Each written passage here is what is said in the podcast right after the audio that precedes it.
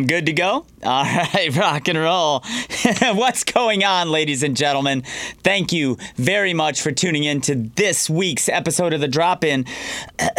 This week's episode is special to me because my guest today we met through skateboarding, but there's so much more. And as our relationship has has grown, I've learned some amazing facts about Mr. Rich Lund, and you are going to learn those same facts today in the next hour. So thank you very much for tuning in. Each week, bring something different, something uh, to motivate you to get off your damn couch. Because as you know, this is not a dress rehearsal. You get one shot, one shot at life, and it's your choice to make the most of it. I choose to make the most of every minute. You know, at night I have a hard time sleeping because I don't want to lose any minutes. And you have to sleep. You have to sleep. Last week's guest, Renee Pathitis, was awesome. And she told me, you have to sleep, Garold. You have to re energize. You have to recharge your batteries. You cannot bring that energy every minute of every day and not uh, eventually just get worn out and get tired. And I do. I do, and I end up falling asleep for hours and hours and hours. So I'm going to work on sleeping better in the evenings, and it, it's just tough. It's tough for me. Uh, it might be tough for you. My brain goes all the time. I'm thinking of other ways to reach people. I'm thinking of more guests for this show. I, I, it just, it's nonstop. That's why I got into meditation about 10 years ago, and it works most of the time, but I'm still so driven. I, I still just, there's more I need to do on the road when I travel, I actually sleep better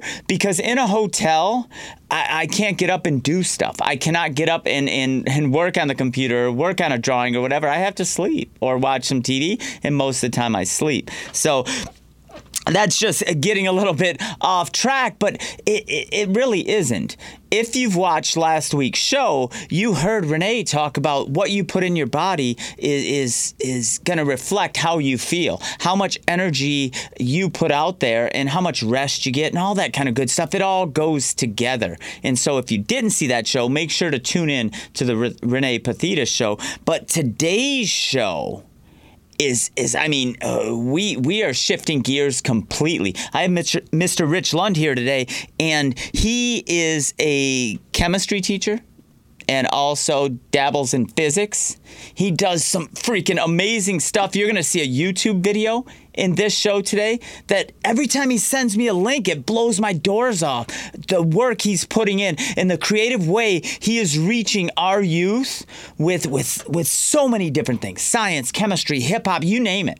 And he skates and he also freaking does some rad stuff with monarch butterflies, which we're going to learn about today on this show. Did you know? And I found this out doing some research. The monarch butterfly is the state insect for five states in the union. Those happen to be Alabama, Idaho, Illinois, Minnesota, and Texas. I didn't even know that was legal. Like, I thought, like, once you said the monarch butterfly is our state insect. No other state could use it. But because they are endangered, maybe they're you know, pushing the envelope, letting other states get in on the on the madness. Um, I don't know, but I thought that was very interesting fact, and uh, I asked Rich about it before we came in uh, into the NRM studios here in Farmington Hills, Michigan, and he said he he wasn't sure exactly which states they were, but he knew it was multiple states, and so I, I'm, yeah, you know, I always try to stump them a little bit with with the facts, but um I want to thank you once again for tuning in. The show has been doing great all across the world. Last time I checked, 29 countries uh, are watching the drop in. And that is such a, a testament to the guests that are, are taking their time to come into the studio and share with you their message, share with you how they got to where they got to, and hopefully uh, poke you, you know, with a stick as we as we uh, each share our our journey um, hopefully you feel something. You you get inspired to follow your dreams, follow your goals, and make life exactly what you imagine. And my man Rich Lund has done that and continues to do that. So without any more, I introduce you, the world, to Mr. Rich Lund. What's up, my brother? How's it going? Hill Valley, GV, the Life Maverick. You know, I was thinking on the way over here California's got its Death Valley. Michigan has its Life Valley. Right here. um, it's it's such an honor and very humbling to be invited onto your show. Well, thank you for taking the time, man. I know it's a little bit of a hike for you to get here, and uh, Well worth it. In the summer, you know, being a teacher, you get your summers off and you fill them up with whatever, you know, spending time with your wife or doing whatever. Thank you for taking the time to come and spend with us. What? Absolutely, absolutely. Yeah, so- I'd, I'd rather I'd not have any other place. I'd rather be right now. than right Oh, well, thank Right you. Thank you. How's the summer been treating you, my man? Um, it's it's been busy. I, you know, like sometimes, and you just said it too. Like you know, teachers, you got the summers off, and we do and we don't because uh, in some cases, depending upon the year, you got to go back for other types of training, hoops that you have to jump through to keep the the teaching certificate valid, and then also the, like in the teaching world, you always have work that you're taking home. And so, so many things can get pushed onto like the back burners. And it's like, can I do that in summer? If so, that's when I'm going to get it done. And so, there's tons of stuff that we've been doing. But uh, got to make a jump over to Italy this summer and uh, visit Rome, uh, second time in Rome that I've been there. And then also got to visit the island of Sicily and meet some of my very well extended family that's over there um, through some Facebook research my sister had been doing. Found some uh, roots back in Sicily. We had um some relatives who, at, at one point in history, came over to the U.S., but two of the siblings stayed there, and so we were able to find that family line and reconnect with them and spend some time with them. Google Translate helped out a lot because I, my Italian is quite poco. Uh, but, but we, we were able to get along and communicate just fine, so it was pretty awesome. Right on, man. I've never been uh, to Italy. I, I did get a chance at one point in my life to visit Sweden, Norway, and Finland. Uh, and I hope to get back over there and just, I mean, the history's got to be incredible. It, yes, like the first time I was in Rome, uh, I was there for six days. We tried to see as much as we could. Six days is not enough. It yeah, like you go for as much as you can, and you just got to pack it all in. And definitely, um, sleep did not happen much there. But you know, I, I might be a bit of a contrast to your last guest because I'm more of a you can sleep when you're dead kind of guy, and, and I know we all have to watch that. So I'm sure she gave good advice on that. Yeah. Yeah, yeah. I've always been that, had that mentality as well. And I'm trying to pay a little more attention. You know, I go and go and go, and it eventually catches up to me. And, and I'm all of a sudden, it's, you know, two o'clock on a Saturday afternoon, and I'm falling asleep on the couch. You know, it does catch up to you. So I'm trying to pay a little more attention to that. Um, but uh, you know, we met through skateboarding, and I remember it well. yeah, and and uh, and you know, each year we usually get to skate once or twice throughout the summer together. This year we haven't had that chance yet, but I get to have you here in studio. So thank you once again for coming and visiting here at the NRM studios. there are different ways to shred it. This is one of them. Yes, That's it is. Yeah. So I, um, going back that day. In fact, I I brought the deck that uh, I had on that day because it's out of commission now. Um, landed a little too heavy on the tail and snapped it. But uh, I thought, you know, the, the deck is integral to how I met you because here I'm just I'm skating, and uh, to tell the audience the story. I'm I've just got the deck sitting there, and Garold compliments me on my deck. He's like, "Hey, nice deck," and uh, I it, it was a street plant deck, still is, and I'm I'm wondering like, do you know the company? And and Garold's like, "Oh yeah, Mike Vallely," and I'm like, this is the first person who definitely knows this skateboard company, and it was a pretty new company at the time. Christian Svitak deck here for, from Street Plant.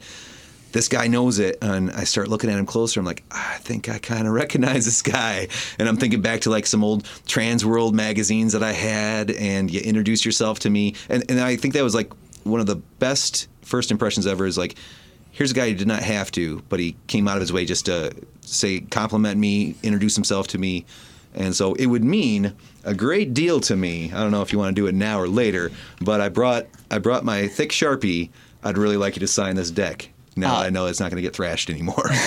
definitely, definitely. Uh, you know, when we get done here, I like to take pictures um, with each guest, and, and thank you for the to the very kind words. I, I don't take compliments very well, so I might get a little emotional, but thank you.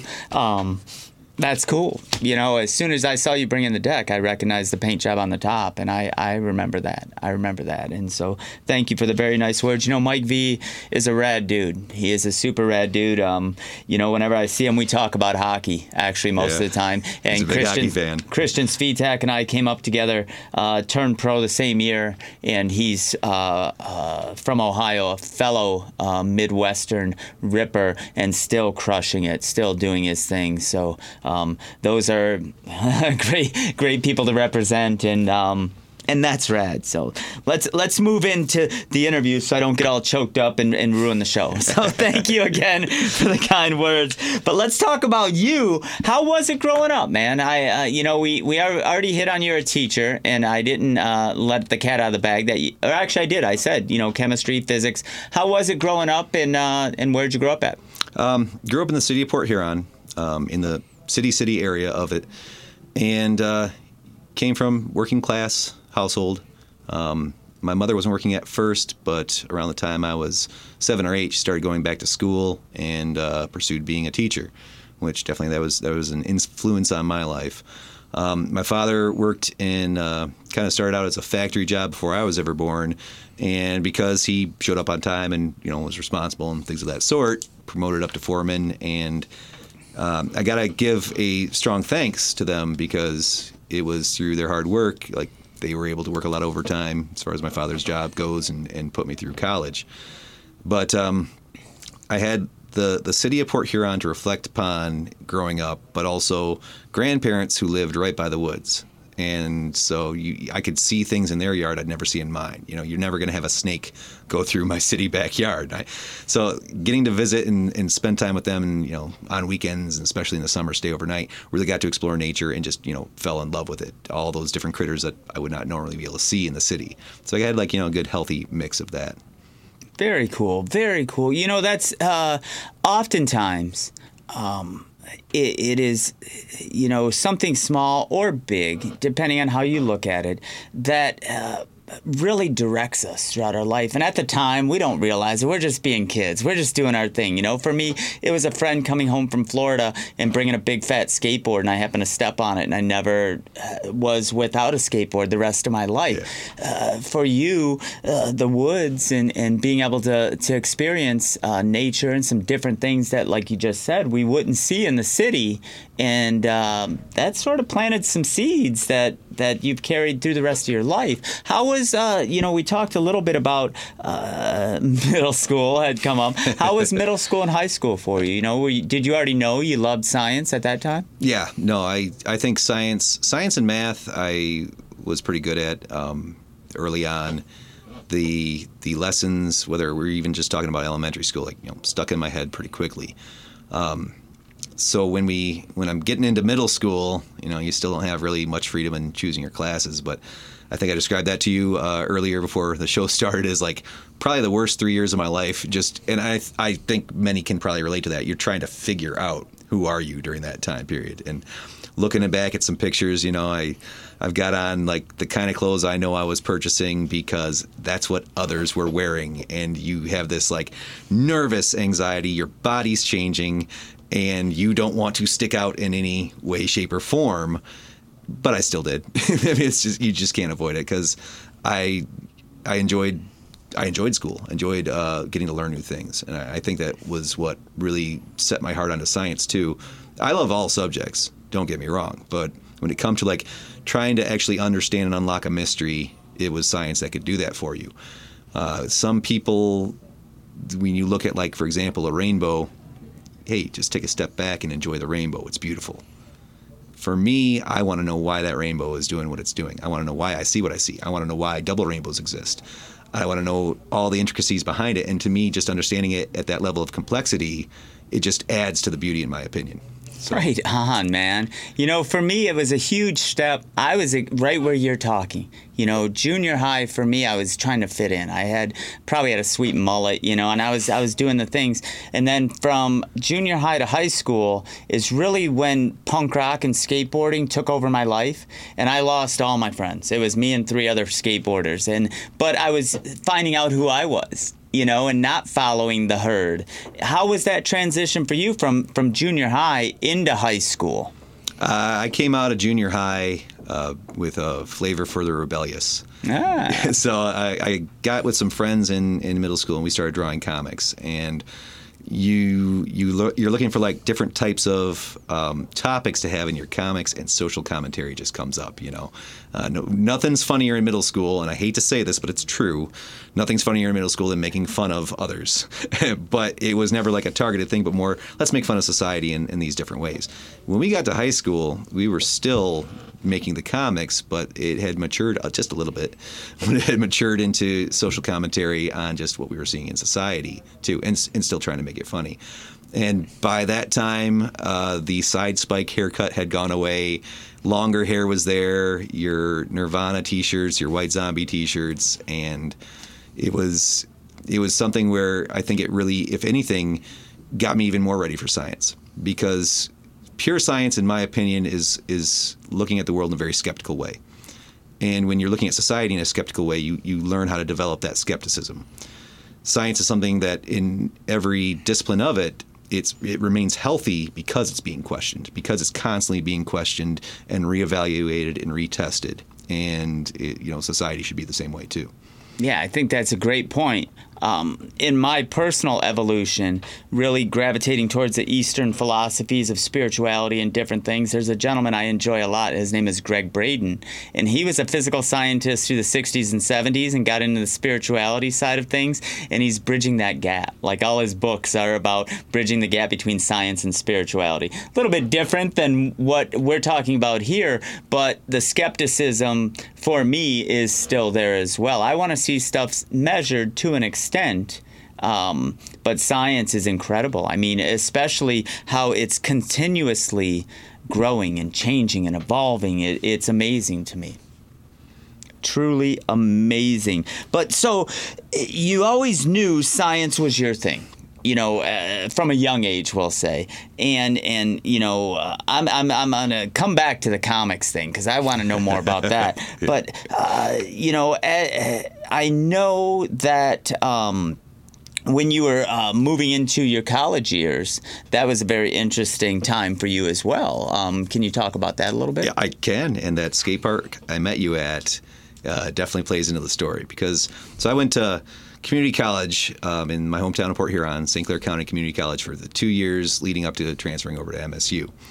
And I would say, you know, just a quick flyby on it. By the time I was in high school, I knew that I wanted to do something with science, and I knew it was probably going to be either chemistry or physics. And once I am going to community college, I had to kind of pin it down to at least one of them. So I went with chemistry, and, and I felt it would be a good choice. You know, I enjoyed all of it. It was tough to pick, you know, what avenue do I strictly want to go into but um, chemistry and, and, taking plenty of physics classes as well. When I get to MSU, I'm uh, I have to live in the dorms, and I'm transferring in as a junior. And I didn't quite understand how dorm life worked yet, but you could choose, you know, what dorm you you sign up for. And I went with a non-drinking dorm because I was going in blind. I did not know who was going to be any roommate of mine, and so they're just going to stick me with somebody. And I thought, well, if I'm studying my stuff, I don't want to be in a room with some partier who's going to be up all the time. And so I went with the the dry hall of Rather Hall in the Brody complex.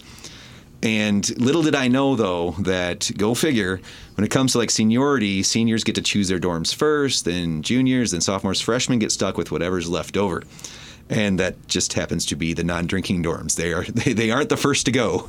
Uh, so I was living in Rather, and that same year of uh, 2000, that's when they started building the skate park. That's just you know maybe a tenth of a mile down the road, skating distance. So once they're building that, and I'm a bit of a minimalist anyway, people in that dorm, they are going to go, you know, hey, do you want to rent a house with us? You know, where are you going to move next year? And I'm like, I'm, I'm staying here. I'm, I'm within skating distance of this place. I'm, I'm definitely going to stay right here. So I stayed put there for the next two years, and then along that way too, I realized I wanted to go into teaching, and so I had a, a fifth year then at uh, MSU to kind of get some of those those school classes in in set and lined up for what I was going to go do next. So the three years that I'm in Rather Hall, it would whether it was the first year there or you know the other two. It would take maybe the freshmen about two weeks to figure it out, but they start to pick up on, hey, wait a minute, this guy's like a junior or senior chemistry major I'm struggling in my freshman chemistry class. I'm going to go knock on his door. And so people would come to me sometimes with questions, and I, I had no problem. I loved getting to help them out with it. And I think that's where I started to get an idea as to what I wanted to do with my chemistry.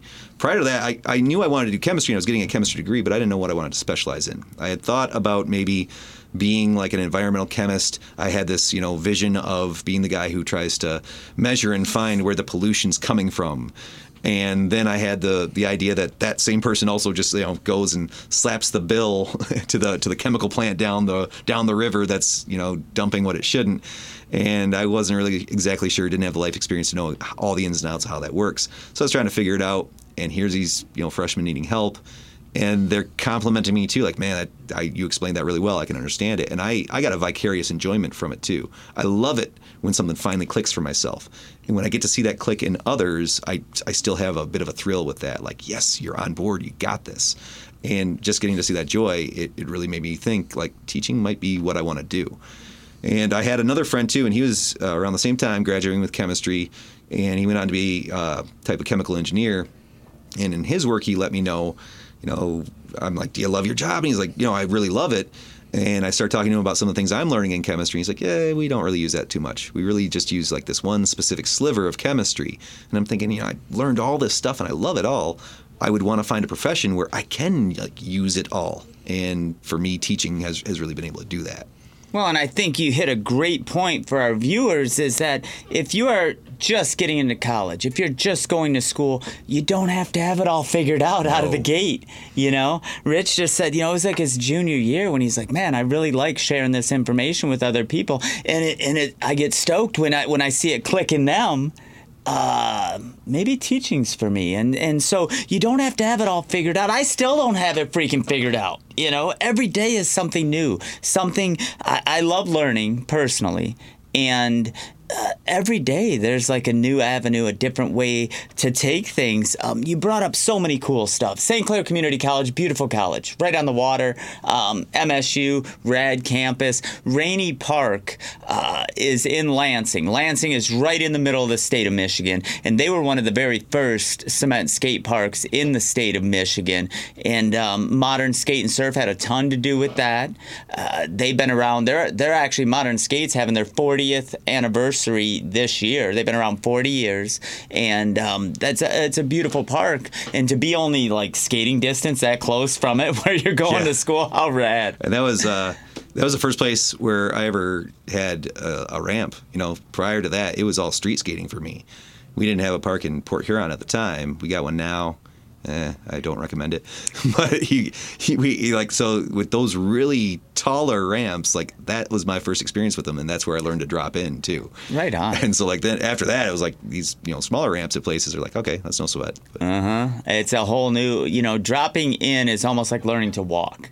And uh, if you're not a skateboarder, dropping in is if you watch the X Games or anything like that. When the guys put their board over the top of the ramp and just roll right in, that's called a drop in. It is freaking terrifying. The first time you drop in, I had just talked with somebody yesterday uh, who had a bruise on their hip, and I spent months with bruises on my hips learning how to drop in because we didn't have little ramps. They were 10 foot high. And yeah. so that's what I had to start on. And um, dropping in is terrifying, but it's like learning to walk for the first time. It opens a whole new chapter to skateboarding, as you know. It, it gave my endocrine system some new chemicals to release it had never released before. I can tell you that. only, only you, only you would would, would describe dropping in like that. Slip in the endocrine system right there. Shout out ANASFIS students.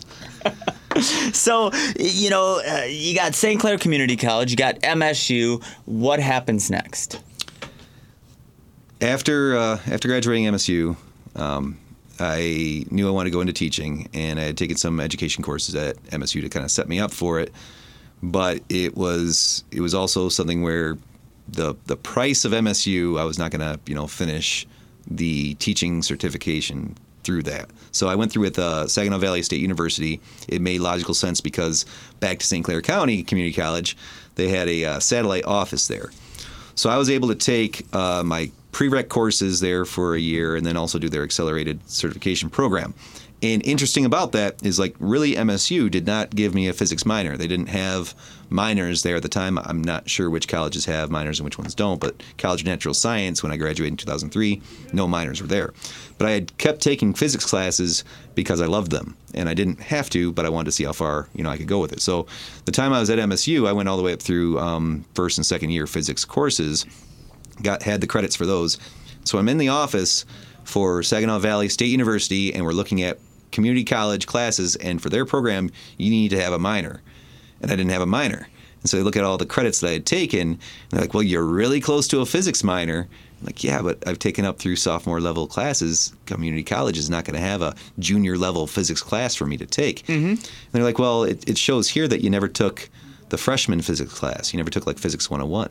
I'm like, well, no, I you know I had that in high school and I tested out of it and just went on to the next one at MSU. And they're like, well, you can still take that and that's the only class you need for a physics minor. Oh, right on. So I had had like all these physics classes. I knew physics entry level basic stuff very well, and here I am now taking a class where I have to just go through the motions of taking that class, get the grade, get the credit. And my yeah, it was a couple weeks into it, and my lab group is like, "Why do you know all these answers?" I'm like, "All right, I'm, I'm going to come clean. I kind of already know this stuff." And so they they worked out a deal like, "Okay, we'll we'll do the labs." and we'll do the report and you just look it over and see if there's anything to change and that worked out pretty well for that for that course right on right on and now uh, saginaw valley and and what you know you you had uh, sent over your bio and and and you you spent some time in france yeah uh, once saginaw valley was finished and i had the teaching certification my wife she was uh, she had graduated with a bachelor's in french around the same time period and there was a program through the French embassy where you could go over to France and teach at one of their schools as a language assistant. So you weren't like an official teacher, but you were you were in the classroom with teachers, and you were uh, expected to just speak your native language anyway. So you didn't have to know a lot of that uh, of French to do it, and you just had to have uh, two college level semesters to do it. College Natural Science at MSU required you to have a year of foreign language, and to stay a full time student, I actually wound up just taking two years to kind of fill up that schedule too. So I had had two years of college French. Do not confuse that with thinking I was fluent. I was was very uh, unable to even really hold a conversation at that time, but once we it was it was an easy choice. Like do you let your girlfriend your then girlfriend go over to a foreign country for nine months by herself or do you go too? And so Right. we, we applied together and um, thank you the country of france for putting us in the same school. So we were able to be in the same school same city because we didn't know if that was going to happen. We could request it but it wasn't a guarantee. And we got to work in in france and the experience was very eye-opening. I think that not just being able to see a country as a tourist, but getting able to actually be part of the inner workings and see how that goes, it gives you a lot of respect for your own country as well. But it lets you see, it lets you see what your country's doing better than others, maybe, and it lets you also see what the other countries are doing better than ours. Something I was impressed just right away at the school, the hallway lights were turned off until students are in there. And then there's a button they press and like for 3 minutes the lights are on and then they go off. And it makes you kind of wonder so, you know, why are we leaving lights on all the time? You know, little things like that, little nuances where it's like you get some ideas of how other countries are doing it and why not take good ideas and, and help to improve things. Right, right, right. You know, um, I brought up earlier I'd been to Sweden, Norway, and Finland, and it was like that. I stayed with a host family. We were playing a hockey tournament, but I got to uh, live for a short period of time just running around the, the, the city of Stockholm. And it's completely different, completely different. And I was very fortunate because uh, the dad was originally from New York and was a translator. So he could I was picking his brain at a young age of what's the differences? What do you see different between the States and, and Sweden? And and you're very right, you know, you get to see the things the some of the benefits that we maybe take for granted, but also see some of the things we're not doing uh, that maybe could benefit us in the long haul. Indeed. Definitely, Absolutely. definitely. So you you go through all this schooling, you get to go to freaking France. I mean, how cool is that? We you you know brought up Italy to start. You've seen France and Italy. You come home and you probably have the Mac Daddy teaching job, right? Cake. You get it instantly, right? No. No. no, this is, uh, you know, coming back um, at the time period, Michigan was looking for teachers, and this is 2005 6. No, 2005 6, I was in France. So 2006 7. Um, they're looking for teachers to some degree, but it's limited as to which subjects. And uh, my wife then was pursuing her master's in France, or I'm sorry, pursuing her master's in French through MSU. So it made sense then for us to move uh, to East Lansing area. And while there, I was um, a job I had had during the summers all throughout college involved cooking. So I was, you know, cooking in kitchens. And so when I came back, it's that was the, something I could grab easily was a kitchen job.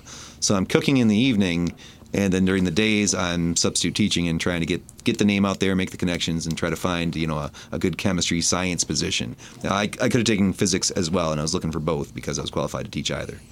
How'd you keep motivated, man? Like, I, you know, it, Mm-hmm. it, it had to be tough because, you know, you just spent uh, the better part of 10 years going to school, doing your thing, and and now you cannot find a way to put that to good use to pay your bills. You just spent a boatload of cash, I'm sure, and you're teaching at, at night, working in a kitchen. Uh, how'd you stay motivated? The kitchen motivated me. Getting out of that life. Um, and I can't speak for every kitchen. Certainly, I'm sure there's there's different ones. But in the restaurant business, there was uh, plenty of plenty of drug use, plenty of alcohol, and stuff that just you don't you don't easily see yourself wanting to do that. You know, maintain it. Again, there's there's plenty of I'm sure excellent restaurants, but it's just not always the ones that were hiring me at the time.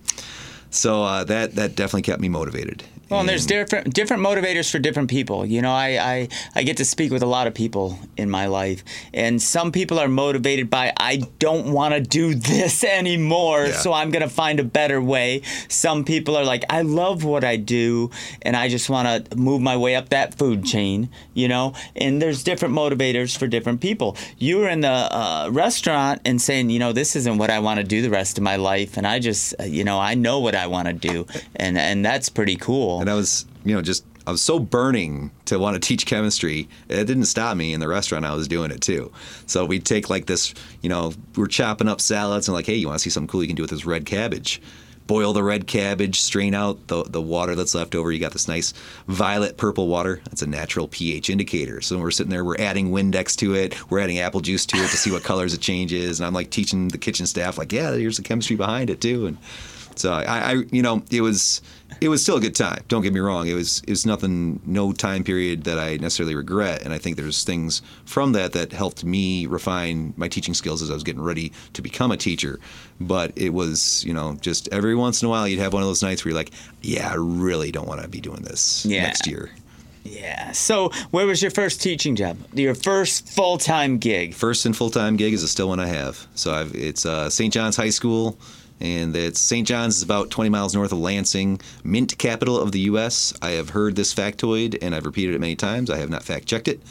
But if you chew a Wrigley Spearmint piece of gum, I do believe there's a 95% chance the mint came from St. John's. I love it. I love I love the facts. I love the the the odd facts. So thank you. Odd facts are rad. I mean, super rad. Uh, uh, we're sitting here with Rich Lund, and I love your your your story about the kitchen because. Uh, it's got to be a good time. I mean, you were talking about dropping in, and you explained it different than anybody else I've ever ever heard explain it. But being in a kitchen and going, "Hey, check this out. This can make a natural pH indicator." Uh, that's going to lead us into our next part of the conversation, which is you do some really, really cool stuff with your students, and you give a lot, a lot more to your students than just being in the classroom. I mean, from the Olympiad, uh, can you talk about that a little bit? What is it? What is Oh. it? What is that? No problem. Yeah, it's. I didn't know what it was either until I started at St. John's. Um, my high school didn't have such a team. I had never really heard about it. Um, probably like a, lo- a lot of others, when they first hear Science Olympiad, it's similar to Odyssey of the Mind, and they're like, "Oh, is that what it is?" And no, it's it's a bit different. And something I, I have to also try to stress when I'm getting it across is that it's not just your science club, science group. It is a competitive team, and the competition is ruthless, and I love that. Ruthless. so, uh, you know, they, the assistant principal there at the time, Mr. Mark Horak, shout out to you. He, uh, he really changed my life in such a great way because my first year there, he said, you know, we got the Science Olympiad team, another teacher's coaching it right now. Maybe you should check it out and see if, you know, there's something you can do to help out. And I was like, you know, you, first year you want to impress, you want to impress the bosses for sure, you know. And so I was like, yeah, let me let me give this a shot. And you know, I had run cross country and track back in high school, so I was thinking like, I that maybe that I'll go into coaching that someday, you know, and, and try to spread that awareness at that time. But instead, as soon as I saw what Science Olympiad was, I was hooked. I was hooked. It's like track and field in the sense that there's 23 events, and if you're on the team, you don't do 23 events. You do like the three or four that you're training for. And you know that's kind of where the analogy ends. You're not jumping over hurdles or anything, but every field just about of science is represented.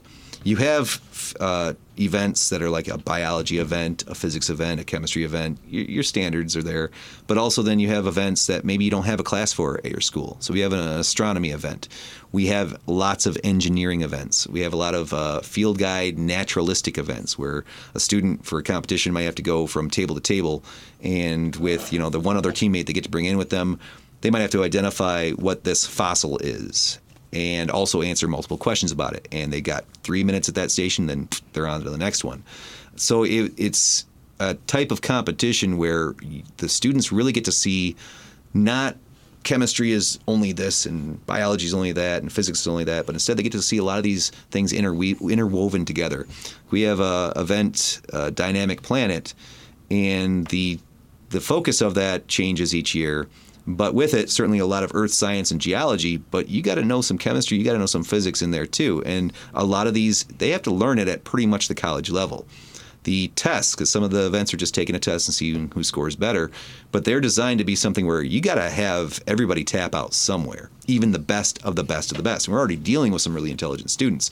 So some of the questions get pretty intense. And so these students are learning this interwoven integration of science into all these different disciplines that are coming together and they also get to learn it at the college level. And and so many students going through a program like that, they were maybe like Rich Lund back in high school, like I know I want to do science, but I don't know what.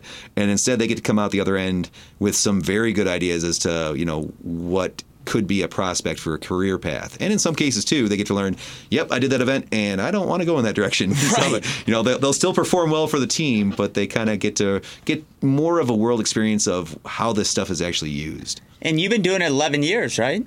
Uh, I, my first year, I was an assistant coach, and then that second year, uh, the the gentleman who was coaching at the time, he said, you know, I'd, I'd, like to hand it off if you're willing to take it. I was like, yeah, I'm taking this. And so I'm going into my 13th year teaching. So I've done it. I've coached then for 11 years officially, and have been involved with the team for 12. Wow, that's that's incredible to me because um, I knew nothing of it until you you uh, let me know about the Science Olympiad. I'm like, man, I want to know more about this. And I think one of the coolest things is it's not just one, like you said. You know, it combines all of it, and um, uh, that's that's giving back. That is serious giving back. Because I'm sure you dedicate many hours outside of the classroom to these uh, students, and and they're almost like handpicked, I guess. Um, we have tryouts. We have tryouts for it. And to be honest, with it, when it comes to the tryouts, like you, if you have basketball tryouts, you can tell if somebody can play basketball within a day or two. You can see what they're doing on the court. For us, we have to put them, and I hate this part, but we have to put them through about two weeks of tryouts. Wow. Where like, here's some events we're going to have you do during tryouts, and we're going to see how well you can independently learn for these two weeks because there's no way that you know even with multiple coaches we have a few assistant coaches too there's no way we can teach the student everything.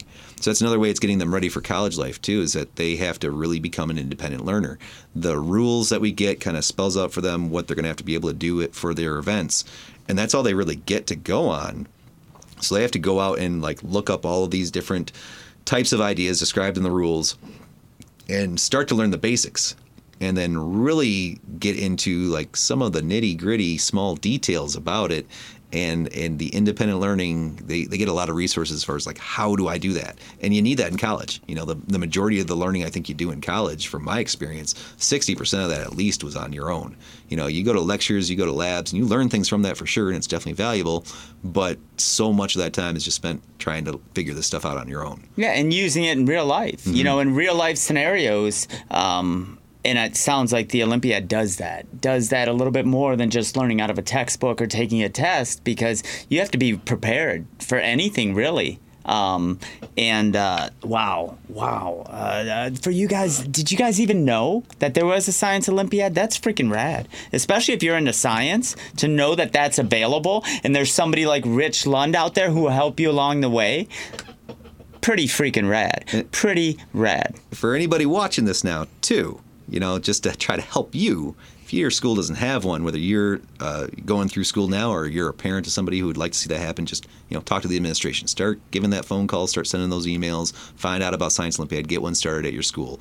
Awesome opportunity. Yeah, yeah, and you do. Uh, this is going to be my highlight uh, for the show because you do some other really cool stuff, and I'm I'm gonna uh, get into the the videos that you put together because uh, you know every few months you'll send me over a link, and uh, I I am blown away blown away by um, uh, some of the things you do. How did you decide to start putting together these videos? And I mean, they're hip hop videos about chemistry. How did you decide to start doing that? I uh, let me start here. I promise I never intended to be a YouTuber. I, but I think it's I think I got to take that title now. You know, um, what the the YouTube channel originally was is just you know we do some really awesome demonstrations. Part of being a chemistry teacher is just showmanship. You know you got to know your content but you got to know how to present it in a gripping way. And we do some really cool demonstrations and on the days where some students are absent you know it's like oh you missed something really awesome yesterday. So it, it became a way of let's just you know record some of these demonstrations and then if if for example we have so many snow days we just know, don't have time for it any longer. That happens in michigan for sure or if you know some students are absent, we can say, oh, you can check out the video still, or we can show it even in class and review. You know, the next day, here's what we saw, or at least here's a previous version of what we saw yesterday. So it was just a place to put some you know chemistry demonstrations up on the up on the internet, and then once we had done that, um, music was something from maybe the second year on I was always using in the classroom because it's something that can really help students grasp the details. You know, it's tough to get students like, and I don't think it's very effective anyway, memorize these definitions. But instead, students are very willing to memorize lyrics. And if you can put something witty into your lyrics, almost like a joke or a double entendre that you need to know the content to get, now you got students who want to know that content. They want to know why, you know, this kid next to them is laughing and they didn't get the joke. And that can be a really a, a good hook to getting students to want to learn the content a little bit more. So um, I had been you know, I used to be like back in the older days, you know, pass out just some flyers with the lyrics on it for them, and I'd live perform it. And students would be like, you know, you should record that. You should put that on YouTube. You should make your own song. Because at, at the time, you know, some of the lyrics that I was using, there was other songs, and they were kind of like folk songs that were out there uh, on the on the internet for classes to use. And you know, folk music's awesome, but I, I, cannot play an acoustic guitar. So for me, it was like, let's get the students to make a beat. I had always had a love for hip hop, so let's you know do this this country song with a hip hop twist to it. Let's you know put the lyrics out that way. But then students were encouraging like, you should write your own lyrics or you write your own song. And so I was like, yeah, why not? They wanted to see me do it, so let's show them a good model of I'm willing to take the risk for you. You don't think of a normal chemistry teacher as like, yeah, I'm willing to do a hip hop song. Maybe in fact the day they asked me that, they were just thinking I'm gonna be like, nah. But I was like, okay, it's on. And so uh, I got the pen to the paper and, and started seeing what I could come up with. Now, was it difficult to get some of your students to to actually get in front of the camera and perform with you in the beginning? Uh, to some degree, you know, these days, uh, one of the first questions I'll get asked, like when school starts, you know, we're getting ready for the back to school time period, and I got a lot. I have no. Um, I have a surplus of students who are like, "Can I be in a hip hop video? Can I be in one of your songs?" And and I love the enthusiasm, of course, but I don't think they always understand like how much work that's really going to be as far as how much work is involved. Like, let's learn the lyrics, let's practice them, recording, editing, all that kind of stuff. So I I take it under advisement. You know, student expresses that to me, slips into the back of my head, and I've got multiple songs we might be working on. Sometimes the students have ideas, and so I will you know try to reach out then to a student like, hey, last year in my class, third hour, if you remember, it was exactly at 11:48 p.m. or uh, a.m. You said to me you want to be in a hip hop video. You still game? And they get you know, really excited. I'm like, okay, but here's the work that you have to do. Here's how much commitment it really is and they they're usually into it. Yeah, so Right on. Give them give them a, give them some time to think about it. You know. Well, let's take a look at some of that commitment that you've helped. Uh, I mean, I'll say you've helped because it's a, it's a group effort. Let's check this video out. Uh, you know, um, it, it's it's amazing, and I'm gonna let you can actually talk about it if you want over the air, or we can just watch it. Here we go. We'll let it speak for itself. Okay, acid has been added. What's the next step? Step 7, it says, while the reaction proceeds, spit bars that adequately express the fundamentals of chemical reactions. All right, we got this.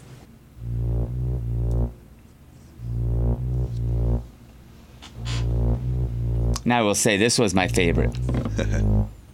Oh, bonds breaking, atoms rearranging, that complex, you know, activated. Energy and enthalpy releasing and storing, heed the warning, safety first. Don't ignore it. Endothermic, Reactant bond sever. exothermic, The product comes together. measure whichever is greater, pencil and paper like a two-player chem crusader calculator. I calculator. see a color change. So now I'm wondering, do I got a new substance? I see some bubbling, puzzling. In a sense, it's evidence. Pretty sure in class we covered this. These atoms rearrange. It's all about the valence and atomic displacement changing. Got reducing agents, oh, and by the way, Lund, will your grades be updated? Could form precipitate. Coming out the solution, the reaction produced. Got ions fusing, insoluble, they ain't dissolving. Matter of fact, they refuse it. Gas from the carbonate. Got hit with some acid, bubbles indicate reaction. Concentrated goes rapid, Dilute slow as molasses. slow as Molasses.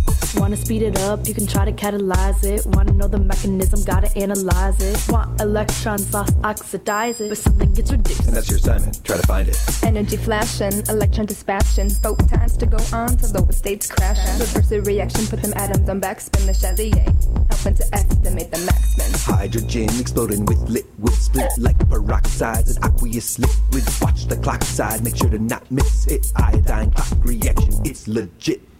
Oh, I missed it. Detect a new odor. In the lab, try not to breathe any fumes. Still can't deny. I think I smell something new, don't you? Oh yes, I think I do.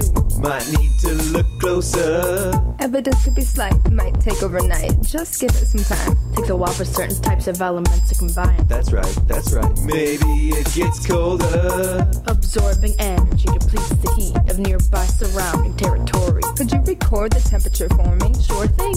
Observe till it's over. Could be a twist at the end. Some reactions have multiple steps, and the last might be the best. Think this will be on the test?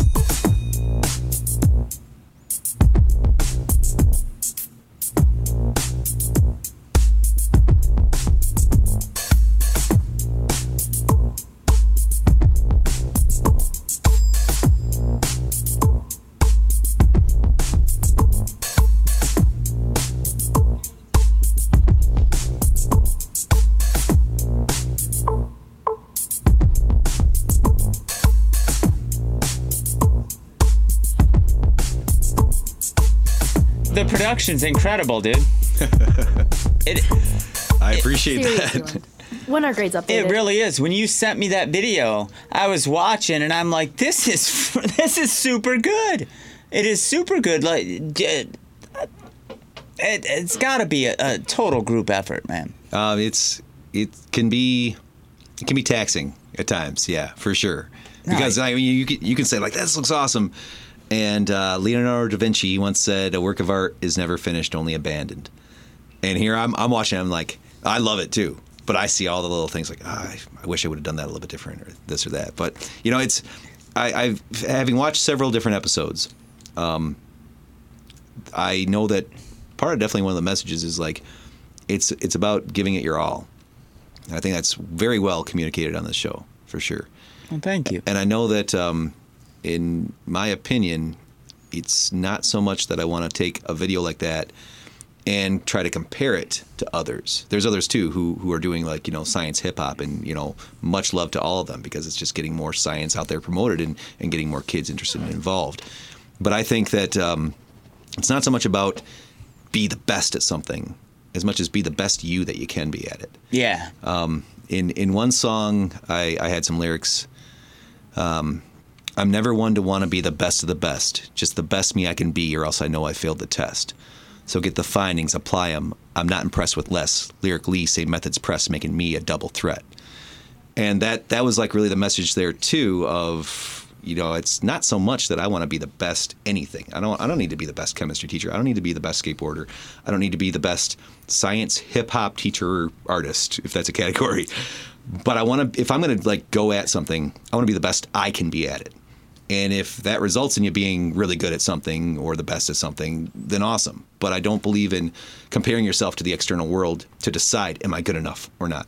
I think that can sometimes hold a lot of students back because uh, if you're if you're young, and I remember what it was like too, that feeling in middle school. I don't know if I want to do that. I don't because I don't know if I'm going to be amazing at it. I have to be amazing. There's this like impulse. You got to be amazing. You gotta you gotta post amazing things to Instagram. You gotta tweet out something amazing. You gotta show everybody how amazing you are. And I think for reluctance to want to do things because you you're not guaranteed fast results of being amazing at it, some people shy away from doing some of the things that would really really enhance their life. For me, skateboarding, I'm not phenomenal at it. I, I work hard at it and it's not one of those things like math and science for me. It's not something that I pick up very easily. But if I let not being able to do a kickflip for multiple years hold me back and like, oh, I can't skateboard now, then I, I would be missing so much, such a great thing in my life that enhanced it and brought so much pleasure to it. It's not about am I good compared to anybody else. The the fact that you live in a neighborhood where maybe there are people better at you at skating, or if you're working at a school where there's those other teachers that are better than you, that's should not deter you from doing what you want to do and going after life the way you want. When you're when you're in the ground, you're going to have the life that you had, and hopefully who you were growing up around or who was with you during that time period only enhances your ability to achieve that goal that you want. Yeah. Shout out, by the way, before I forget to to uh, KT Boundary, that was Katie Ernst in that video, and uh, Chloe Western, C West, excellent students. One of them was an Olympian, another one in my AP Chem class, and just like phenomenal at, at their chosen topics of what they do. How cool. Well, to, to back up what you're saying, I don't think I was ever the best skateboarder, but when people watched me, they knew I was having fun and mm-hmm. knew I was passionate about it. Even to this day, people are like, "Man, you have a lot of fun riding your skateboard." And I'm not always doing the best tricks. I, I, rarely am I doing the best tricks, but I have a lot of fun, and that shows through. That I love what I do, and and the video, like that's I, you love what you do, and you're carrying that message to. Um, uh, I mean, thousands, thousands over the air here today. So thank you once again for being here, Rich. I, I appreciate it. Uh, you know, the hour goes quick. It does. And I had so much I want to cover. And before we run out, we're down to like the last five, six minutes of the show. Yeah. I want to talk about the monarch butterflies Absolutely. because that's a passion of yours. And um, some of the photos I've seen that you posted up are really and truly amazing. How did you get into mo- monarch uh, butterflies and why? It was through Science Olympiad. Um, as a chemistry physics guy, when we see new events coming down the line, because you know the same 23 aren't always there. They cycle some events in and some out. And I knew entomology was coming up soon, and so I uh, I wanted to learn more about entomology. It wasn't something I had ever specialized in. Um, I always I had gone through that bug phase as a kid, and I never really came out of it. But I had never like cracked the major books and learned the terminology. So I thought, let's you know, look up some of this stuff, and hey, I could raise some butterflies and see what that was like. And that's when I learned the plight of the monarch butterflies. And just trying to figure out how to raise some monarch butterflies, that's when I found out that since the 90s, their numbers have tremendously dropped. Um, we're looking at about, we have currently around 10% of what we had in the 90s and that severe decline it uh, best evidence shows it's from loss of habitat from loss of the plant that they need for their life cycle which is milkweed. Multiple different species of milkweed exist but that is the only plant that they can lay their eggs on and the caterpillars can can feed off from. And as we develop more land and then also in using certain types of pesticides uh, some geoengineering has occurred with crops where they are resistant to the pesticides, but these pesticides are potent enough to where even trace amounts in the runoff can kill milkweed. Milkweed was, for a good portion of time, and still is, disappearing from landscape in North America. So, with uh, when it comes to the raising of the monarchs, I just tried to let's let's get some videos on how to do it out there because I couldn't find any and describe this plight. At the time when I was doing it, 2014, I put out these videos. YouTube didn't have a lot on it, and those ones kind of exploded. And so because people were kept on asking me more questions, there were more videos to make about it. So I've, I've been doing that a lot, big time too. And you're raising them for yourself throughout the summer? Uh, I, I raise them. Uh, I take in numbers in some cases now to like you know make more instructional videos with them. Uh, there's there's not a reason to necessarily raise like large numbers of them because that can get out of hand and it's not about quantity. It's about quality. You want to make sure that you're not keeping them overcrowded where like disease and and parasites can develop. And instead, you know, low numbers are good. It's really more of a catalyst, I would say. Getting people to raise monarchs gets them very interested in an emotional connection to the animal. It makes them want to plant milkweed. And they're The- beautiful. They're Yes. beautiful animal. It would it'd be so terrible if you know like the migration did not happen in North America each year. So the the overwhelming message is, you know, if you really want to help them out, it's planting the milkweed, restoring that habitat. If you can take, you know, four feet by four feet in your yard and plant a patch of milkweed in there, you're already helping. And then if you want to get into, you know, some raising the monarchs and get more of that emotional connection too, you certainly can. Right on, man. I'm gonna. I, I'm always introducing new vegetation around my house, and milkweed is gonna be one of those because I love seeing the the butterflies come by, especially the monarchs. I think they're beautiful, and uh, I'd hate to see hate to see them go away due to a lack of habitat. So if anybody wants to check out that or anything else on the channel, uh, YouTube channel is Mr. Lund Science. I, I hope that's easy one to remember. Yeah, and we'll we'll link it up. You know, uh, I'm sure underneath these, and and we're gonna all link it together because uh, what you're doing is incredible. I think it's incredible. Um, uh, when you first started sending me the videos, I was blown away. The one we just showed our awesome viewers, that one floored me. I bet you I watched it five, six, seven, eight, nine times on my phone and shared it with some youngsters around my community who are, uh, I think interested maybe in chemistry, interested in different things. And I'm like, check this out. It's super cool. And I've shared it across the board. I'm totally impressed, dude. I'm honored to call you a friend, man. It, the honor is well shared for sure, tremendously. So what's to come? What what do you you got anything on the docket? More videos? More uh what's what's coming up this school year for uh, Mr. Lund's class? You know, full commitment to trying to redef- refine the, the skills, just like in science. You want to question what you're doing. You know, it's not so much about doubting yourself, but I can't assume I'm teaching the best way possible. So every year, you want to like reevaluate what can I do to change it up, make it more exciting. What are some new things to try? You got to always try new things, or else you don't know what sticks. You know, you throw lots of things at the wall and see what is good, and keep keep the good, replace the bad with something else. Try new things. Uh, for the YouTube channel, certainly keeping our finger on the pulse of what's happening in the Monarch world. Um, I have other songs too, just because like the lyrics, once your brain is writing some lyrics, not all of them are about science. So I've put out some songs too that aren't necessarily about science. And some students, they, you know, I can thank them for this too. They're like, you should put out an album. And I was like, eh, I'm 39.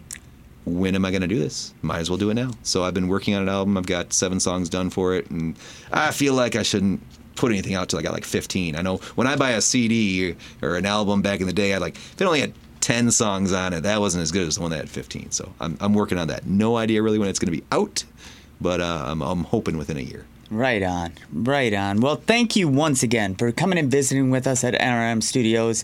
Um, I know we're going to be in touch. For you, the viewer, make sure to check out and follow the YouTube channel because, as as Rich just said, an album's coming, more videos are coming. Follow it. This episode is uh, inspirational for me because I love seeing people push their own personal envelope, and that's what I try to do. So thank you again, Rich, for being here today, brother. Absolute pleasure in being here for sure. I was stoked. Right on. I'm stoked today. Thank you. Thank you, the viewer, because you're the reason we do this. You're the reason we come in here for an hour and, and just to share the information and the motivation. So thank you so much. Make sure to watch them all, share this with everybody you know, and, and just enjoy life. That's what I'm going to do. I am Garold Vallie, and this is The Drop In.